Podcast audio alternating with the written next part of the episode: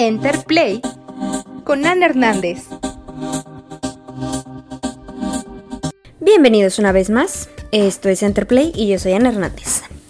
El día de hoy vamos a hablar de Doctor Strange in the, Multiverse of Madness o como se conoce en español, eh, Doctor Strange en el multiverso de la locura. Este capítulo no contendrá spoilers, así que no se preocupen. Y bueno, para entender Doctor Strange y la película, la primera cosa que, que debemos de entender es, en este caso, es que esta película se trata de un cine de autor. Ya lo habíamos visto un poco con Thor Ragnarok eh, y Taika Waititi, también con Eternals y Chloe Zhao. Así que esta película también es una película de autor y es un poco más... Mm, menos normal que las otras, diría yo. Sam Raimi, que es quien dirigió las películas originales de Spider-Man con Tobey Maguire, y, quien es básicamente uno de los padres, diría yo, del nacimiento del, del MCU. Y también dirigió Evil Dead, que en español es El despertar del diablo. Prueba con esta película que, aunque los directores sí que se tienen que adaptar a un estilo y a un como un proceso riguroso de Marvel, que recordemos que, por ejemplo, Doctor Strange, su director en la primera película fue Scott Derrickson y estaba planeado que fuera el director para la segunda película, pero al final él decidió alejarse del proyecto por diferencias creativas. Entonces fue cuando Sam Raimi eh, fue como reintroducido a este universo de superhéroes en Marvel. Y bueno, la película tiene una inyección de acción y mucho terror. a mí algo que me parece brillante es cómo esta película pues logra adaptar el terror y la acción a este plano, porque aunque creerías que, que no, no, convivirían muy bien, realmente lo hacen, lo hace, Sam Raimi lo hace bastante, bastante bien. Yo creo, en verdad creo que es un poco problemática, bueno, traumática pues, para, o potencialmente traumática para niños de, digamos, 10 años para abajo. Entonces, realmente tendría un poco de cuidado con esa película. Aunque me parece brillante, realmente tiene sus momentos un poco traumantes que la verdad podrían ser un poco, un poco fuertes para, para los niños en general. Aunque es como dije, la película es caótica, es mucha acción, pero no es lo suficientemente loco. Al final de cuentas, eh, el título de esta película es In the Multiverse of Madness. Y realmente del multiverso vemos poquitas cosas. Que claro, se me hace muy difícil poder crear eh, conceptos tan complejos, poder hacer cosas muy muy complejas en un multiverso y hacerlas de diferente forma. Pero creo que nos prometían una cosa en este título y no la dieron al 100%. Eh, entonces es una cosa que es un poco fuerte, la verdad. Y bueno, esta película tiene algunos errores en cuanto al desarrollo de las historias. Mientras la película en realidad se puede considerar como una continuación de WandaVision, no podemos eh, decir lo mismo de una continuación de la primera película de Doctor Strange o de cómo quedaron las cosas con Doctor Strange en, ciertos sitios, que es verdad que hemos visto a Doctor Strange, a Stephen Strange, eh, que es interpretado por Benedict Cumberbatch, navegar otras situaciones. O sea, la última vez que lo vimos, pues ya es verdad que fue en la tercera película de Spider-Man eh, con Tom Holland. Entonces es verdad que hemos visto como su desarrollo como superhéroe, pero no hemos visto su desarrollo en la vida personal. Y esto es algo que aunque tratan de adentrarse un poquito en ella, como que dejan un poco superficial esta, esta parte, ¿no? Y por ejemplo, Wanda Maximoff, que es interpretada por Elizabeth Olsen, tiene un buen desarrollo. La historia va directamente ligada con, lo que con los hechos que pasaron en la serie de WandaVision y tiene un desarrollo que, que viene pues justo, o sea, como alimentándose desde ahí y obviamente tiene más peso en cuanto a su, a su personaje, a, los sentimientos de su personaje, a las motivaciones de su personaje. Entonces me parece que, sí que es, es, es muy interesante cómo, cómo, ha ido desarrollándose esta persona en, en, este, en este universo, ¿no? Y, para, y por ejemplo, para Doctor Strange es un poco más difícil porque eh, no tenemos la historia completa de lo, de lo que ha pasado en los últimos años con Doctor Strange en su vida personal. Creo que no tenemos el contexto de quién es Christine Palmer, eh, que es interpretada por Rachel McAdams, en realidad, y qué es lo que ha pasado con esa relación, qué es lo que ha pasado entre ellos dos realmente.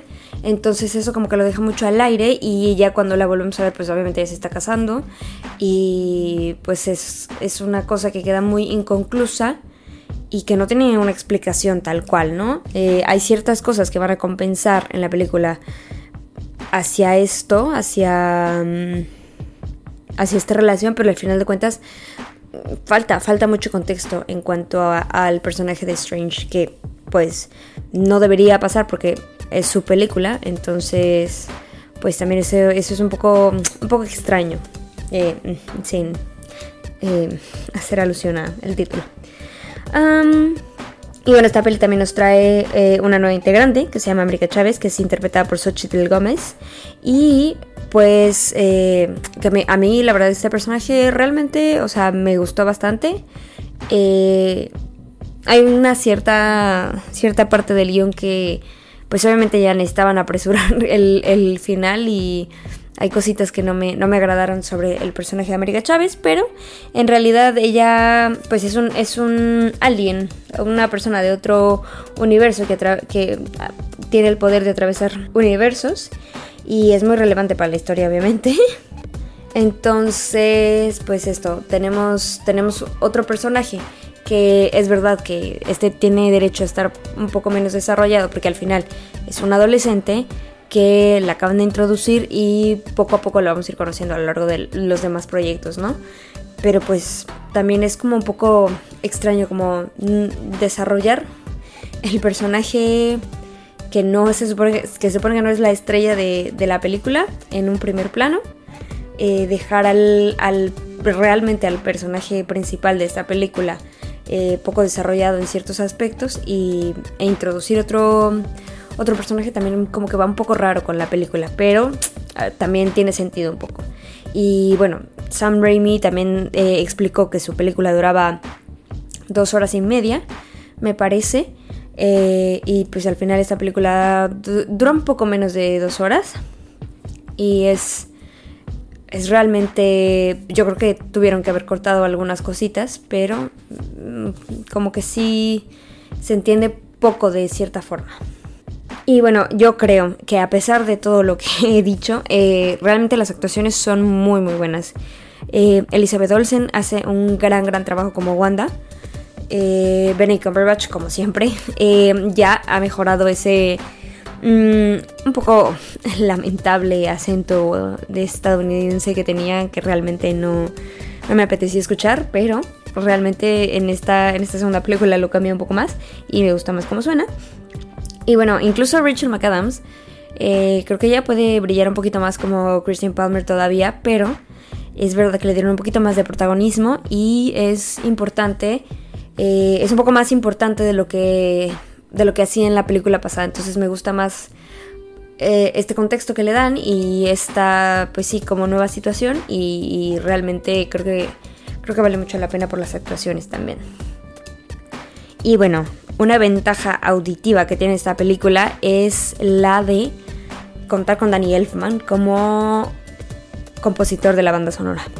Si no conocen a Danny Elfman, él es un compositor que ha hecho, muchos proyectos con Tim Burton, El joven manos de tijera, Edward Scissorhands, por ejemplo, es uno de los proyectos que más me gusta. Y en esta película le da un toque aún más especial, la verdad. Eh, su influencia, sus, los violines que son muy característicos en él realmente, eh, resaltan muchísimo en las escenas. Eh, él tomó algunas decisiones para introducir a los personajes que, a mí realmente me gustaron, sonoramente me gustaron muchísimo. Y pues además es que hay una escena en donde hay una pelea sonora realmente. Es una cosa que cuando la vean entenderán, que es una cosa muy sonora eh, y es visualmente sonora. Eh, me entenderán ya cuando la, cuando la vean. pero es realmente súper especial. A mí esta escena me gustó muchísimo, creo que es una de las favoritas de, de, de, esta película y vale mucho la pena verlo. Eh, si no es por la historia, es por Danny Elfman, que a mí la verdad es que Danny Elfman me gusta, me gusta mucho sus proyectos y extrañaba escucharlo en algo, en algo así y en algo como esa escena que les describo, es, es de verdad muy muy bueno lo que se escucha. Además estuvo, acaba de estar en Coachella como headliner, como uno de los headliners principales, entonces bueno, también eso ya es otra, otro mundo en donde está Daniel Elfman. Y bueno, esta película eh, realmente nos ha dado grandes cameos también. Em, es verdad que deja algunas incógnitas abiertas para eh, una tercera película que podría salir y que podría desarrollar muchísimo más la vida personal de, Doctor Strange, que es algo importante en este tipo de películas. Para este personaje también es muy importante y tenemos algunas pistas de lo que podría pasar gracias a las escenas post-crédito que hay. Algo que sí me pareció pues también importante es el hecho de que es verdad que las películas de Marvel normalmente están ligadas de alguna u otra forma, si no es como directamente es con referencias a ciertos personajes, con ciertas como pistas, ¿no? De que son diferentes a lo que nos cuenta Doctor Strange en esta película, porque al final de cuentas yo creo que esta, como, como mencioné hace rato, esta es una, una película que va directamente ligada a WandaVision, a los hechos de WandaVision y que para entender y disfrutar la verdad es que un poco más hay que ver también la serie de Disney Plus de What If. Creo que las referencias y... Sí, bueno, directamente ciertas situaciones se entienden mucho mejor tras haber visto estos dos shows de Disney Plus.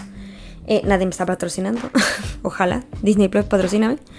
pero es verdad que, que eh, sí, sí, que se necesita el contexto para poder entender lo que está pasando con Wanda, con Doctor Strange y lo que pasa después en el, en el multiverso también. Y bueno, eh, si querían saber, la película tiene dos escenas post-créditos. Como comentaba antes, la primera conecta con lo que pasará con las otras películas. Eh, esto es fijo, o sea, realmente hay una conexión muy evidente. nos da pistas de lo que pasarán, nos da pistas de la mm, de la próxima problemática que tendrá Doctor Strange y nos da pistas también de lo que va a pasar con la vida privada de, em, de este hombrecillo. Y bueno, la segunda es un poco más eh, como para referencia a los fans de San Raimi. Es un cameo con Bruce Campbell y una referencia directa a Evil Dead. Entonces, pues si la gente se quiere aguantar y ver la referencia, está bien. Si no, a lo mejor piensan que pierden el tiempo en esos 10 minutos de créditos. Así que yo hago esta advertencia por si acaso. En fin, eh, no sé, ustedes ya vieron la película, ¿qué les pareció? ¿Les gusta? ¿No les gusta?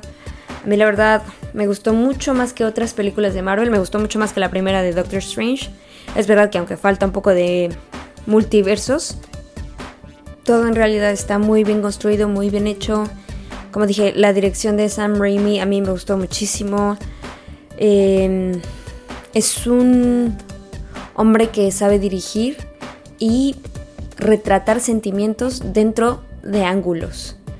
Em, creo que también lo entenderán en cuanto lo vean y realmente creo que vale mucho la pena esta película. A mí me, me gusta mucho, la verdad. En fin, muchísimas gracias por escuchar. Em, esto fue Interplay.